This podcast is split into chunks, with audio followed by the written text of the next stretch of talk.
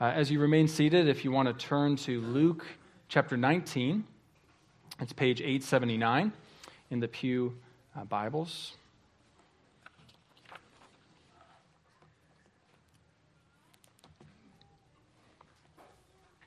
We'll, be, we'll begin this morning in, in verse 45.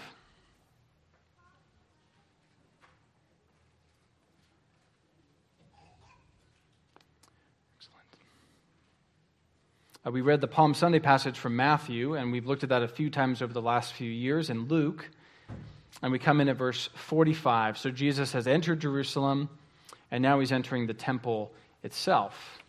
So let me read uh, the passage for us here. Uh, would you hear then the word of the Lord? And he entered the temple and began to drive out those who sold, saying to them, It is written, My house shall be a house of prayer, but you have made it a den of robbers. And he was teaching daily in the temple. The chief priests and the scribes and the principal men of the people were seeking to destroy him, but they did not find anything they could do, for all the people were hanging on his words. One day, as Jesus was teaching the people in the temple and preaching the gospel, the chief priests and the scribes with the elders came up and said to him, Tell us, by what authority do you do these things? Or who is it that gave you this authority? He answered them, I also will ask you a question. Now tell me, was the baptism of John from heaven or from man? And they discussed it with one another, saying, If we say from heaven, he will say, Why did you not believe him? But if we say from man, all the people will stone us to death, for they are convinced that John was a prophet. And so they answered that they did not know where it came from. And Jesus said to them, Neither will I tell you by what authority I do these things. And this is the word of the Lord for us this morning. Who, who am I? Is a question that every human has to wrestle with. Uh, for millennia, humans have wondered uh, who am I? What am I made to be? What am I made to do? We, we've always asked this question. And on a human level, especially since we live in a world where we're born in sin and we need a Savior, uh, this isn't a simple question. Um, and, and people have turned to various places to sort of find an answer. Who, who am I? What's my identity? Uh, many authors now have pointed out that this has always been a difficult question in one sense, but it, it's, it's a more difficult question today than it ever has been. Uh, because some of the various places that we would go uh, to say, Who am I?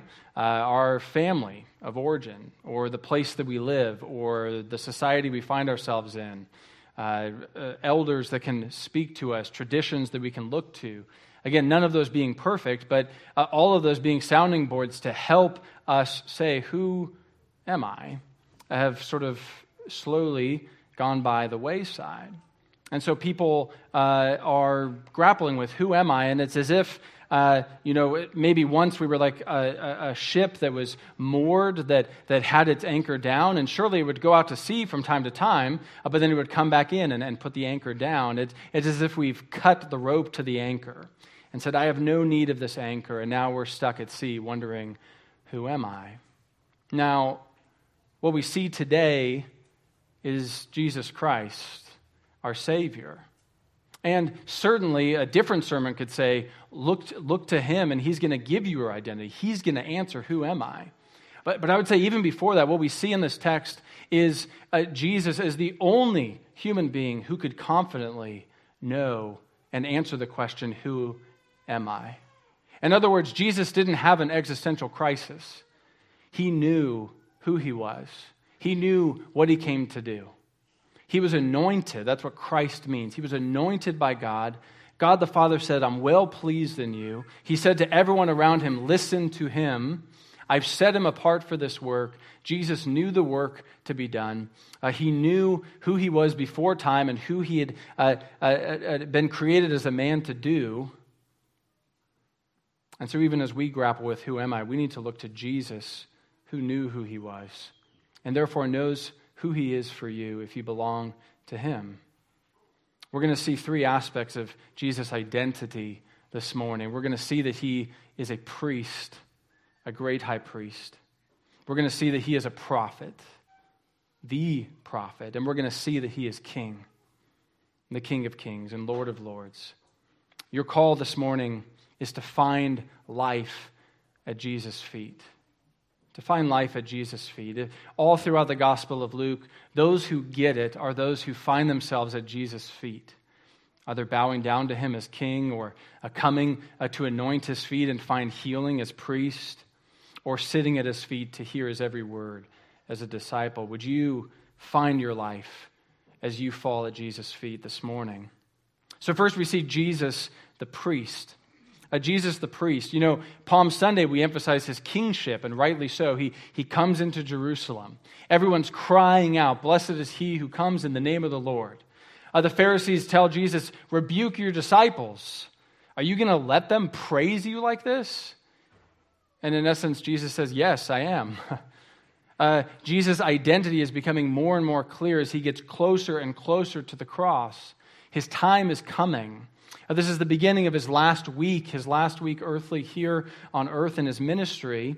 And so he receives the praise from adults, from children as king, but we see in verse 45 that he immediately shows himself not just to be the king, but to be the, the, the priest, the great high priest. He comes into the temple, into the temple, which is uh, overseen by the chief priests. We're going to meet them in just a moment in our passage. Uh, the priests were anointed by God to, to oversee the temple, to make sure things were done uh, in a pure way according to God's law. God's worship, the sacrifices, all of this would happen here at the temple. This was the center of life for the Jewish people by God's design. Jerusalem would have been overflowing during this time as people had come from far and wide, some of them only this one time a year to celebrate the Passover uh, as the Passover lamb was sacrificed and the meals that were associated with that. And it's to that Jerusalem that Jesus comes. And it's during that crowded time that he comes to the temple. And we see that he shows himself to be one with authority as a priest. He comes in, and, and you see Luke's a little bit more tame with his language. He's focusing a little bit differently. Matthew says, What does he do? He flips over tables and I only noticed this morning reading it, not just tables, but the chairs they were sitting on. he flips over the table and then he's like, hey, stand up. And then he flips over the chair. Uh, he, he makes whips and drives them out. Is this how we typically picture Jesus? But again, his, his time is short. He is showing himself. This is who I am. I am the chief priest. I'm the one with authority. He says here, This is uh, my house.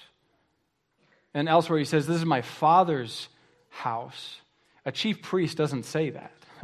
A chief priest has authority in God's house, but he would never say, This is my house, or even dare to say, This is my father's house. But Jesus does just that. And so we see Jesus as priest shows up, and as it were, he cleans house, driving out the corruption that's happening.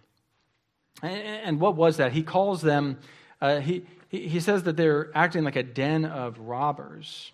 This language comes from Isaiah 56, uh, where in Isaiah 56, starting in verse 6, it talks about the foreigners who would come and, and join with God's people. Joyfully, God says, in my house of prayer to bring their burnt offerings. He says, For my house shall be called a house of prayer for all peoples.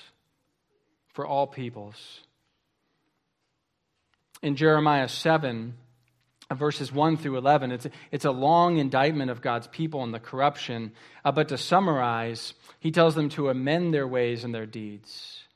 Uh, because they're sinning and sinning and sinning, but then they say things like, This is the temple of the Lord. This is the temple of the Lord. We have nothing to fear. We have the temple. And he says, Wait a minute. Uh, if you truly amend your ways and your deeds, if you truly execute justice on one another, if you do not oppress the sojourner, the fatherless, the widow, and shed innocent bloods, if you do not go after other gods, if you continue doing these things, then your deceptive words will not prevail. You can't bless me with your mouth and then steal and murder, commit adultery, swear falsely, and serve other gods and then come and stand before me in my house and say, We are delivered, only to go on doing these same abominations And then we have the words that Jesus speaks Has this house, which is called by my name, become a den of robbers in your eyes?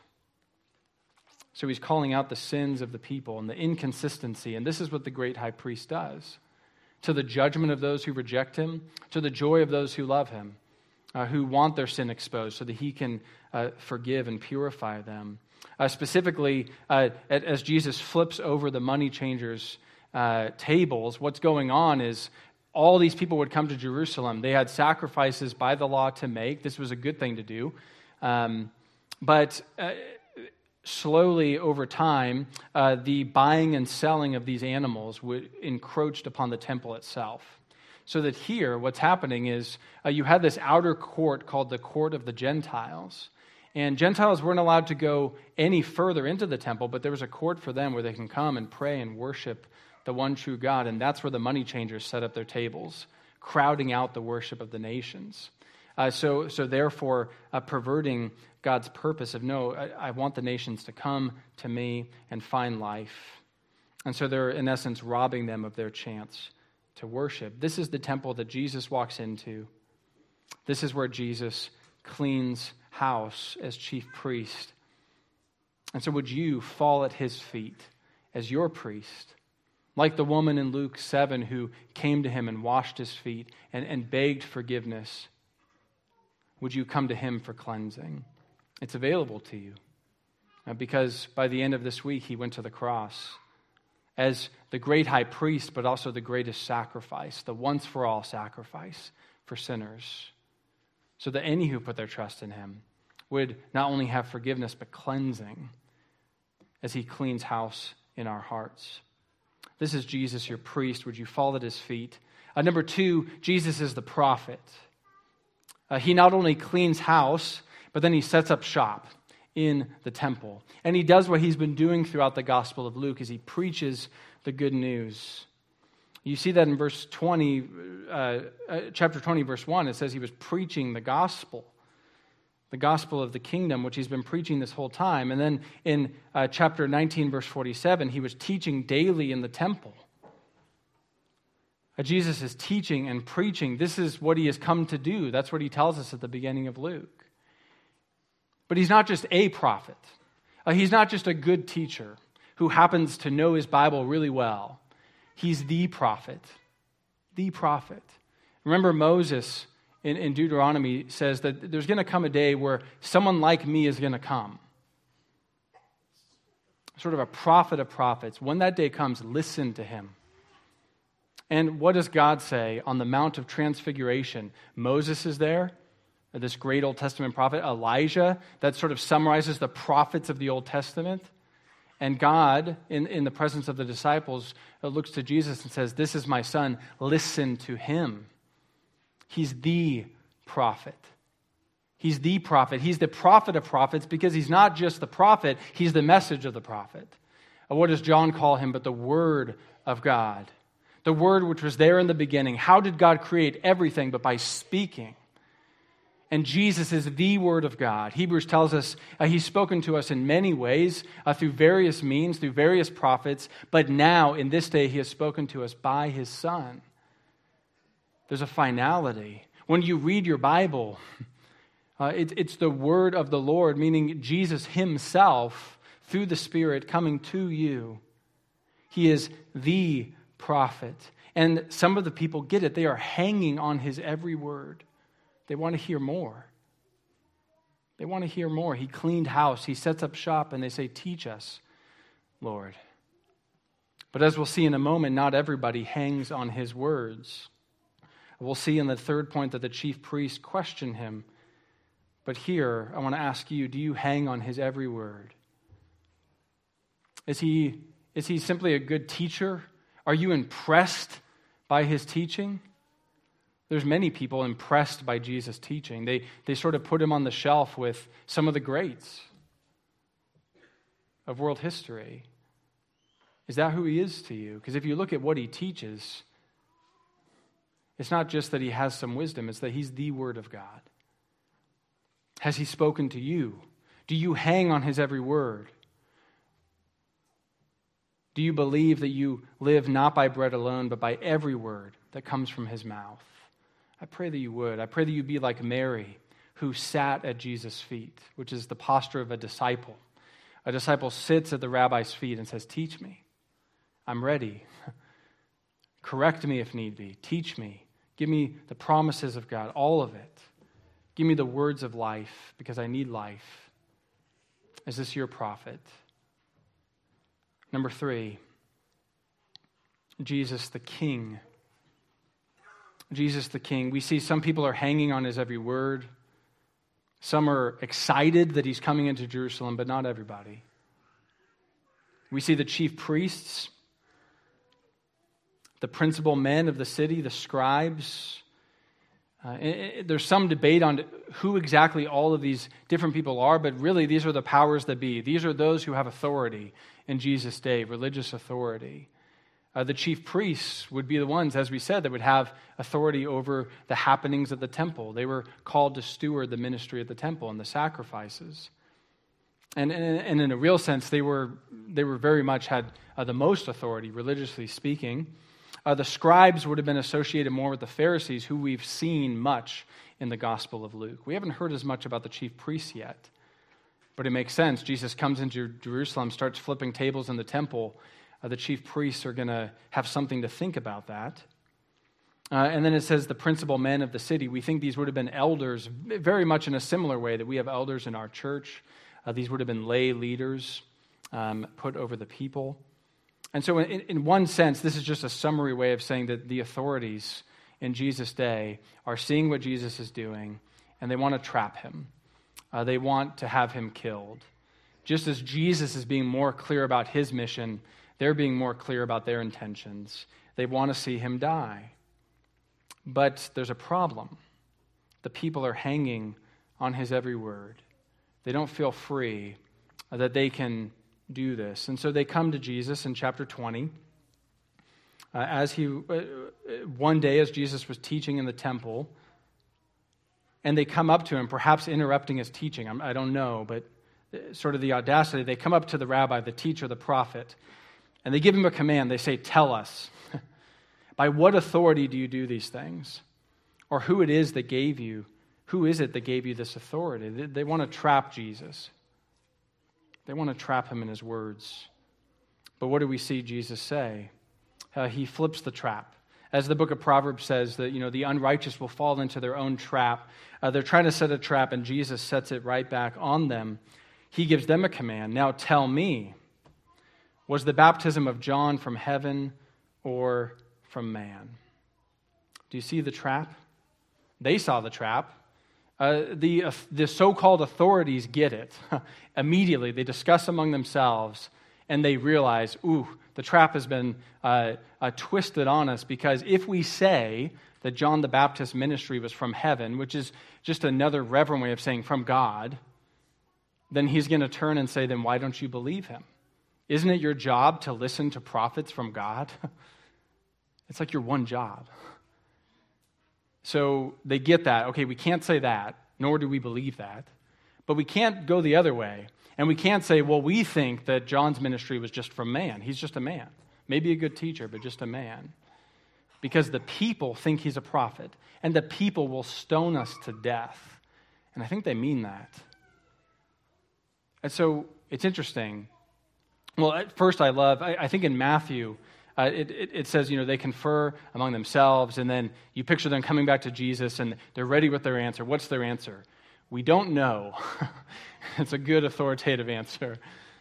And so they really show themselves to be fools. They show themselves uh, to, to not truly have authority. Uh, because it's not that they're confused, they know what they believe. They believe that John is not truly a prophet, at least in this sense. But they are unwilling to say that because they're afraid of the people. Is that the leadership that God's people desired? Leaders that would just bow to their every whim, that cared more about their position than speaking the truth? Well, that's not who Jesus is. Uh, Jesus is not like them.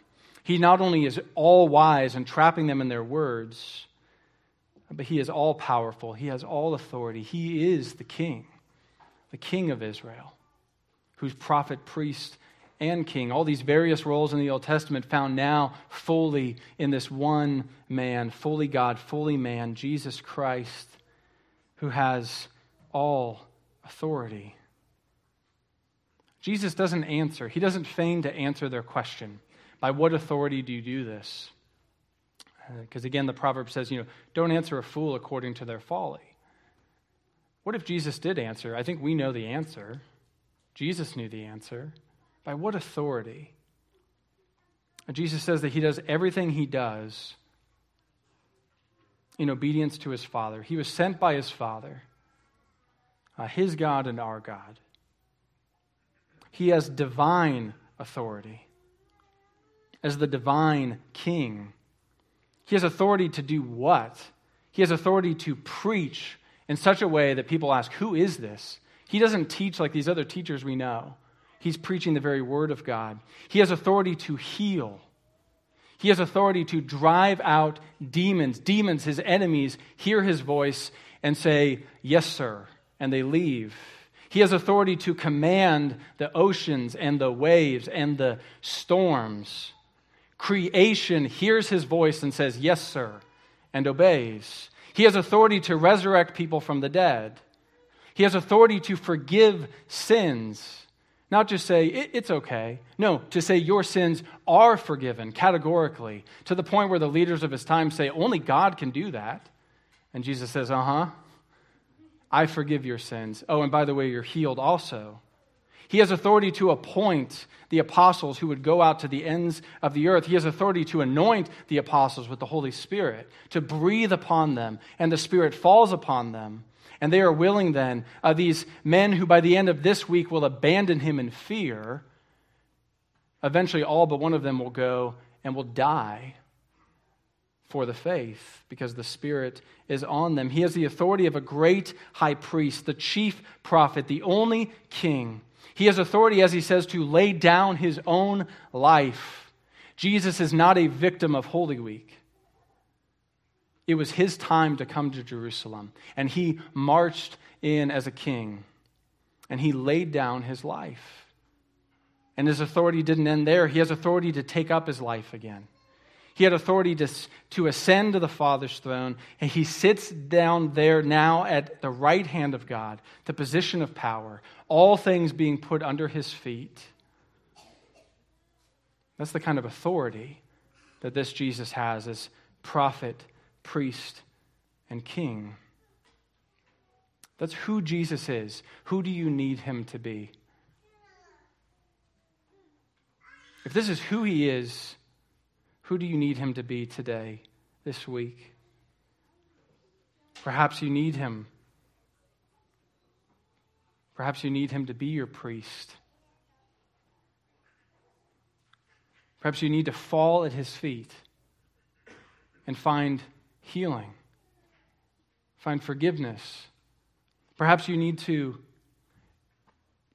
come to him and say, Lord, I'm not okay. I need you to hold me fast like the woman who came at his feet weeping, and everyone else scoffed, uh, but Jesus didn't. Perhaps you need to come to him in that way. Perhaps you need him to be your prophet. God, I need you to speak words of life into my life.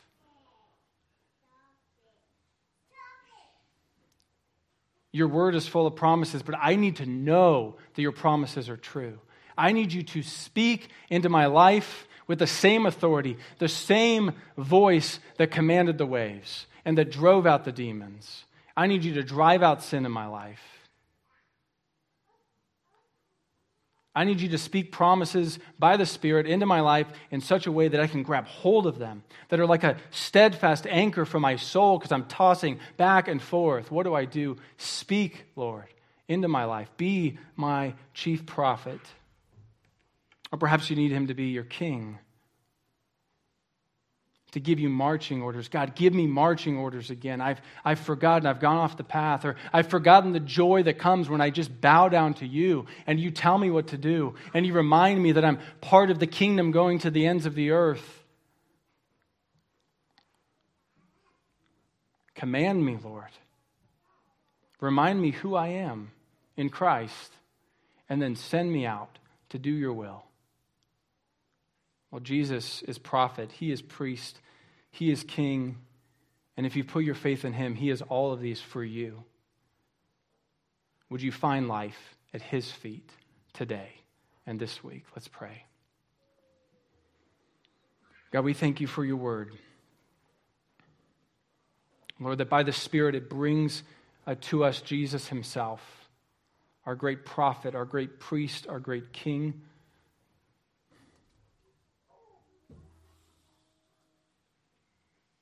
I pray, Lord, that we would find life at his feet, that you would give us life by your word, by your spirit, by all who Christ is for us. I'll be with us this week as we uh, prepare, as we head with Jesus toward the cross. Lord, would you uh, awaken our hearts to serve the living God? I pray this in Jesus' name. Amen.